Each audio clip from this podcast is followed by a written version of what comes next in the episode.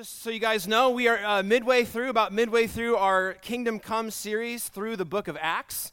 Uh, the book of Acts reveals what it looks like for the kingdom of God to come in and through the people of God. It's the story of the earliest iteration of the Christian church. It's, it documents its meteoric rise and expansion throughout the first century. The stories of faith and courage and resilience found in Acts are, are great encouragements to us as a church in the 21st century. And each week, uh, the critical question that we've been uh, asking and answering is what would Ventura County look like if Jesus were king? What would Ventura County look like if Jesus were king? And more specifically, what should the church look like since Jesus is king? And this morning, we are going to address the question what would our devotion look like if Jesus were king? In other words, what would our worship look like if Jesus were king? And to, to, to address that question, we're going to be looking at an incredible story from Acts chapter 16. Uh, and I'm going to start this morning in verse 22. I'll be reading and teaching from the New International Version. Acts chapter 16, verse 22. The crowd joined in the attack against Paul and Silas, and the magistrates ordered them to be stripped and beaten with rods. After they had been severely flogged, they were thrown into prison, and the jailer was commanded to guard them carefully. When he received these orders, he put them in the inner cell and fastened their feet to the stocks. About midnight, Paul and Silas were praying and singing hymns to God, and the other prisoners were listening to them. Suddenly, there was such a violent earthquake that the foundations of the prison were shaken. At once, all the prison doors flew open, and everyone's chains came loose. The jailer woke up, and when he saw the prison doors open, he drew his sword and was about to kill himself because he thought that the prisoners had escaped. But Paul shouted, Don't harm yourself. We are all here. The jailer called for lights, rushed in, and fell trembling before Paul and Silas. He then brought them out and asked, Sirs, what must I do to be saved? They replied, Believe in the Lord Jesus, and you will be saved, you and your household. Then they spoke the word of the Lord to him and all the others in his house. At that hour of the night, the jailer took them and washed their wounds. Then immediately he and all his household were baptized. The jailer brought them into his house and set a meal before them, and he was filled with joy because he had come to believe in God, he and his whole household. Church, this is God's holy word. Let's pray this morning. Lord, I'm reminded today that our theology exists for the purpose of doxology, that our understanding of you is meant for the purpose of worshiping you, both with our songs and with our lives. And so, Lord, I ask this morning that our study of this beautiful story would point us to a place of worship. And I pray, God, that you would allow each and every person here to see you in your rightful place today. I ask, God, that the words of my mouth this morning and the meditations of my heart would be edifying for the church and glorifying to your name, King Jesus. We ask it together in Jesus' name. Amen. That's my daughter. oh, man.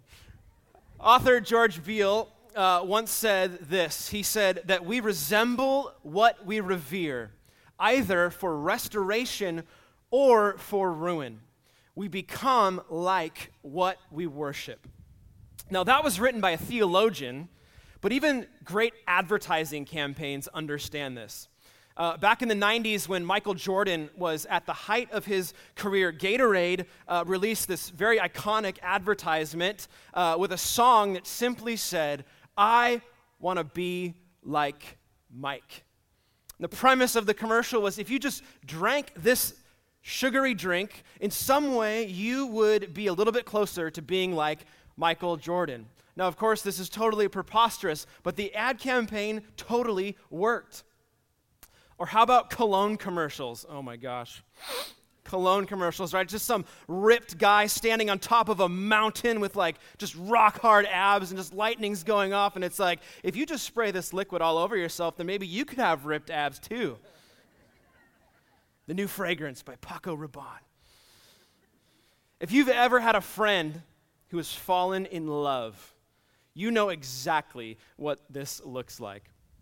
Hypothetically, uh, let's say you have a friend, or maybe if you're older, like a grandson, who's super into death metal. And then your friend or grandkid meets a girl. And then after a few months, you meet with them for coffee or something, and all of a sudden, they're wearing like Native American print attire with like a wide brim hat. And they're like, Yeah, I've just, I've really been enjoying progressive folk music lately. Or if you've ever been a fan of a sports team or an athlete, I'm sure many of us have, as your affections for the team begin to grow, as your affections for that athlete begin to grow, what do you do? You buy a jersey, you buy sneakers. Why? Because we resemble what we revere. We become like what we worship. Now, what these examples reveal is that worship has tremendous transformational power. I love the way Tim Keller defines worship. He defines it this way He says that worship is an act of ascribing ultimate value to something or someone that engages your entire being. Whether you're a Christian or not, there is something that you worship. There is something in your life that you ascribe ultimate value to your career, your family, your relationships, a particular cause, a particular person. Something has a claim on your affections. Something has your worship. And whatever has your worship will ultimately transform you into its image. Now, when the Bible talks about worship, it speaks in both very broad and very specific terms. On the one hand, the Bible reveals that all of life is meant to be worship. The entirety of our lives is meant to be worship to the Lord. Paul would write to the Romans in Romans chapter 12, to, he, he implored them to offer your bodies as a living sacrifice, holy and pleasing to God. This is your true and proper worship. In other words, what we do, what we say, our financial decisions, our relationships, all of these things are meant to be carried out as an act of worship unto the Lord. Scripture reveals that worship is first and foremost a posture of the heart. But the Bible also reveals that within the context of our lives, there are very specific, acute moments of worshipful expression to the Lord.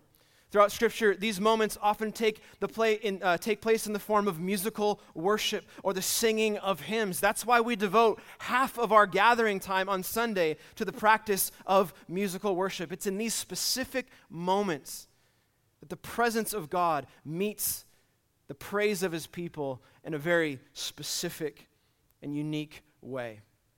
And in our text this morning, we have before us such a moment. And as we observe the transformational power of worship in our story, there are three things that I want us to look at. First, that worship begins as a way of life. Second, that worship becomes a witness to the world. And third, that worship births an awakening of the heart. The first thing I want us to see is that worship begins as a way of life. Now, how did Paul and Silas end up in prison in the first place? Well, earlier in the chapter, there was a slave woman who had been following Paul and Silas all over. She was demonized. And this particular demon had given her the ability to predict the future. It was a fortune telling demon.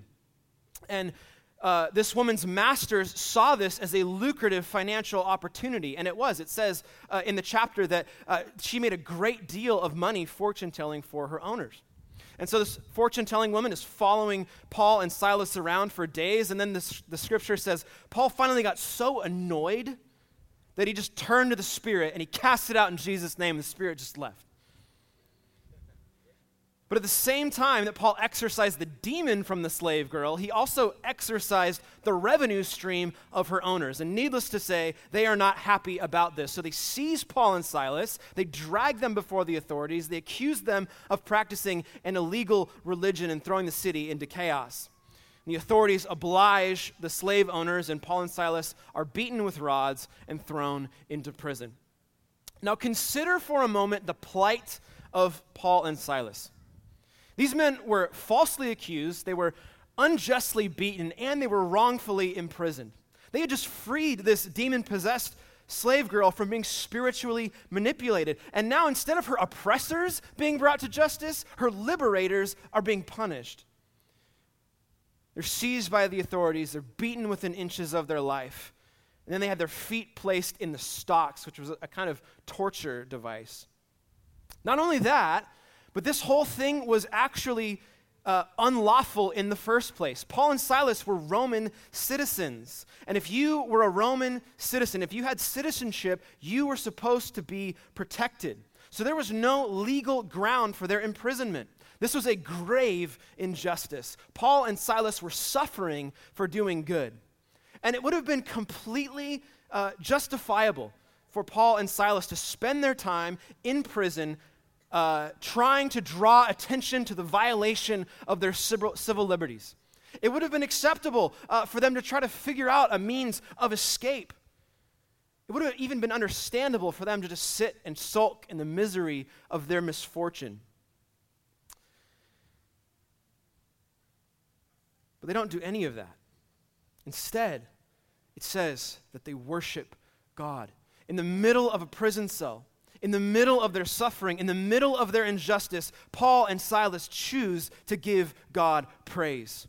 Luke, uh, the author of Acts, uses this Greek word hymneo, which is where we get the word hymn, obviously. But this word actually specifically refers to something called the Paschal hymns. These are a collection of psalms, uh, particularly Psalm 113, through Psalm 118 and Psalm 136. The Jews actually referred to these Psalms as something called the Great Hallel, which means great praise. So here are maybe just a few of the things that Paul and Silas might have been singing in that prison cell. Perhaps it was the words of Psalm 113 Let the name of the Lord be praised both now and forevermore. From the rising of the sun to the place where it sets, the name of the Lord is to be praised. Or maybe it was Psalm 115 Not to us, Lord, but not to us, but to your name be the glory because of your love and your faithfulness. Or maybe they were singing Psalm 117 Praise the Lord, all you nations, extol him, all you peoples, for great is his love toward us, and the faithfulness of the Lord endures forever. Paul and Silas were able to praise God from a prison cell because they had already developed a habit of delighting in Him, seeking Him, seeking His will, seeking His kingdom. That was a mark of the early church. A few weeks ago, Tim preached on the idea of Christian practices. In Acts 2:42 it says that they had devoted themselves to fellowship, to the teaching of God's word and to prayer, which would have certainly included worship. This was a habit that they had developed. Their very lives were an act of worship to God. And what we see in this prison cell, in this scene, is that their worship is not primarily a plea for deliverance, but rather a practice of devotion born out of a regular rhythm of prayer and praise. And so when the trials came, when the injustice came, when the accusations came, when the beatings came, they responded by worshiping by rehearsing truth about God, by recalling His promises, by remembering His goodness. Not worshiping God to get out of their situation, but worshiping God in the middle of their situation. Reminding themselves through prayer and through praise that even though their hands and feet were in chains, their, their hearts were completely free reminding themselves that even in the midst of violence and injustice and torture and pain, even in the lowest of the low places, God was with them. He had not abandoned them. Even in suffering, God still had a plan, He was still faithful. What this story shows us is that true worship is not controlled by our circumstances. The outcome doesn't define our adoration. Our affliction doesn't dictate our affection. Our praise isn't decided by our predicament, and our situation doesn't determine our song. True worship is defined by the faithfulness and the character of God. God is both the source and the object of our praise. Anything less than that is not true worship. Because if our worship is somehow contingent upon a, a circumstance or an outcome, then we're actually not worshipers. We're manipulators. In essence, we're saying, God, I'm going to give you X, and I'm expecting Y in return. That's manipulation, not worship. That doesn't mean that we can't or shouldn't believe or hope for a specific outcome, but it cannot be the basis for our worship. God alone is the basis for our worship. Paul and Silas understood this. They knew in their hearts that God was worthy of praise whether or not they got out of prison. Even if they stayed in the stocks, even if they drew their last breath in detainment, God was still worthy to be praised. He was still worthy of their worship. And so they worshiped. And what happened because of it? That's the second thing I want us to see is that worship becomes a witness to the world. Look at verse 25. It says, About midnight, Paul and Silas were praying and singing hymns to God, and the other prisoners were listening to them. It's so easy to miss that detail, but it is so important. The word that Luke uh, uses for listen is this really complicated Greek word that I'm probably going to mispronounce. It's epakroamai, which means to listen intently. In other words, Paul and Silas had the ear of every prisoner in that jail. God had provided an audience to their praise. Now, think about that for a second. What a peculiar sound this must have been. The other prisoners probably would have been accustomed to the groanings and the curses of those who were dragged forcibly into containment, perhaps the occasional uh, sea shanty or drinking song. But the singing of hymns, melodies of praise, psalms of hope and freedom. This must have been completely and utterly shocking and fascinating to hear reverberating off of the cold prison walls. Why on earth would these men who had been beaten and tortured declare such things? Well, it would appear that by worshiping in their physical bondage, Paul and Silas became an instrument of spiritual freedom. Isn't it strange that at the end of the story, none of the prisoners leave? I find that so fascinating. Even after every prison door is opened, after every chain has come off, none of the prisoners escape. These were convicts, these were hardened criminals. And this was the opportunity of opportunities for a jailbreak, at the very least, a prison riot. But none of that happens. They all stay. Why is that? Was it uh, fear of the earthquake? Maybe. Did the Holy Spirit supernaturally pin each prisoner to the walls?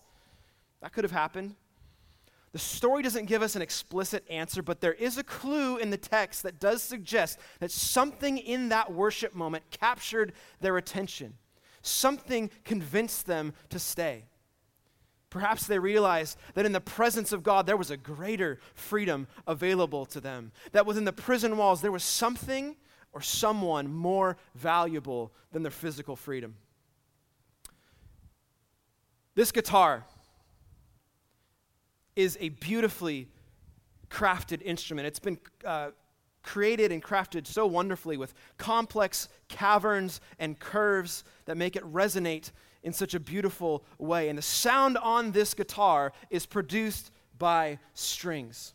Those strings have been tensioned and tuned in order to resonate at a specific frequency. But not only that, the strings on this guitar are meant to resonate in conjunction with other strings to create a beautiful, complex sound. And when the church comes together in worship, whether it's in a sanctuary or a parking lot or a backyard or even a prison cell, God shows up in His love and in His grace and He strums His instrument. And we, His people, his beautiful strings, filled with his beautiful spirit, resonate with a beautiful sound of freedom that testifies of the life changing, earth shaking, chain breaking power of the gospel. A few Sundays ago, uh, the worship team was practicing early in the morning. We show up at 6 a.m. to set up and rehearse. Praise God for people who love Jesus enough to show up at 6 a.m. and set up. Yes, praise God for that especially today. But uh, as we were practicing, I noticed a man uh, walking through the parking lot. I had never seen this man before. And that's not uncommon when we're practicing to have kind of people wa- wander through the parking lot. Uh, often it's people who are upset because we're making so much noise so early in the morning. And in the middle of a song, uh, I lock eyes with this guy, and then he makes a beeline, like straight for me. And I'm thinking, oh no.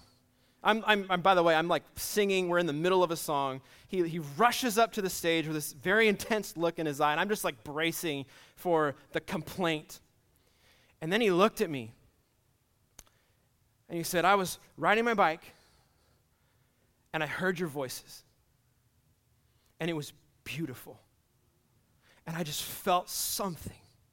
I felt something rise up inside of me. It was like I felt freedom inside my soul. Friends, our worship bears witness to the power of the gospel. When we worship, the world listens. And that is especially important right now. In a season that has pushed people into their homes and has pushed the church outside of our comfortable four walls and into our community, the way that we worship matters. What we proclaim matters. Why? Because we live in a city full of spiritual prisoners. Our friends, our neighbors, the people that we work with have been captured by fear, by hopelessness, by despair, by isolation. A recent poll I just read revealed that there are 41% of adults in America right now who have reported symptoms of anxiety or depressive disorder. That's almost half of our adult population. Suicide rates are up. Divorce rates are up. Domestic abuse rates are rising. There are people all around us who are being held captive. People are groaning, both in their spirit and even with their mouths. Listen to the news. Look at your feed. People are frustrated, they're upset, and they're looking for a way out. And what they desperately need to see more than anything is a king who can set people free. Our world needs to see a king who can bring peace to their anxiety, who can silence their fears, who can revive their hope, who can befriend them in isolation, and who can deliver them from despair. And how can we show them this king? By worshiping him. Both with our lives and with our songs, by testifying, just like Paul and Silas did, of a God who is stronger than our sufferings and more powerful than our pain. Our world desperately needs to hear the instrument of freedom that is the church full of worshipers. A world groaning with the pangs of the pandemic so desperately needs to hear the glorious praise of God's people. A world that is so desperately longing for freedom needs to hear the sound of a people who have been set free. And what happens when they hear it? What happens when our worship becomes a witness? And that's the third thing that I want us to see this morning is that worship births an awakening of the heart. As we conclude this story, I want to shift our perspective to that of the jailer. It says in verse 26 that as they were worshiping, suddenly there was such a violent earthquake that the foundations of the prison were shaken. All at once, the prison doors flew open and everyone's chains came loose. And then it says the jailer woke. But this was so much more than a physical awakening. It would appear that God was using this moment to wake up the jailer's soul. In two ways. First, the jailer is awakened to the reality of his state. In verse 27, it goes on to say that when he saw the prison doors open, he drew his sword and was about to kill himself because he thought the prisoners had escaped. It's important to know that if you were a Roman jailer and a prisoner escaped from under your watch, you took their punishment. If even one of those prisoners had escaped, it meant almost certain death. So, in this moment, if you're the jailer, you're like, I'm done. There's no way out. There's nothing I can do. That's it. And just as he's about to take his life in the name of honor, he hears the voice of Paul shouting, Don't harm yourself. We are all here. In this moment, the jailer is awakened to the reality of his salvation. The very same man who he had brutally beaten and tortured and imprisoned is now assuring him that his life has been spared. Can you imagine that for a second? The prisoner declaring the freedom of the jailer, the abused declaring the salvation of the abuser. How can that be? The only logical answer is the gospel. You see, it would have been actually relatively easy for Paul and Silas to get out of prison even before the earthquake happened. Right? Remember, I said earlier that Paul and Silas were Roman citizens. They had protection. So, in order to be let go, all they had to do was prove their Roman citizenship. They literally had a get out of jail free card. And if that didn't work, they certainly could have bailed as soon as the doors flung open and the chains fell off. And yet they stayed. Why? Because Jesus stayed for them. Jesus, who, though he was God, did not consider equality with God something to be used to his own advantage. Rather, he humbled himself by becoming obedient to death, even death on a cross. Jesus stayed for Paul and Silas, and Jesus stayed for you too. When your sin and your shame put stripes into the back of Jesus, when your pride spat upon his face and mocked him, when your guilt and shame nailed his hands and feet to the cross, Jesus stayed on that cross. He had the authority and the ability to leave, but he stayed. He stayed and bled so that you can be forgiven. Jesus stayed and gave up his freedom so that you could be released from the prison of your brokenness. Jesus stayed and died so that your soul could be brought back to life. You see, the real miracle of this story was not the opening of the prison doors, but rather the opening of the jailer's heart. It wasn't the shaking of the walls, it was the shaking of the jailer's soul. It wasn't the, the breaking of the bondage of chains, but the breaking of the bondage of sin. It was the awakening of the jailer's heart.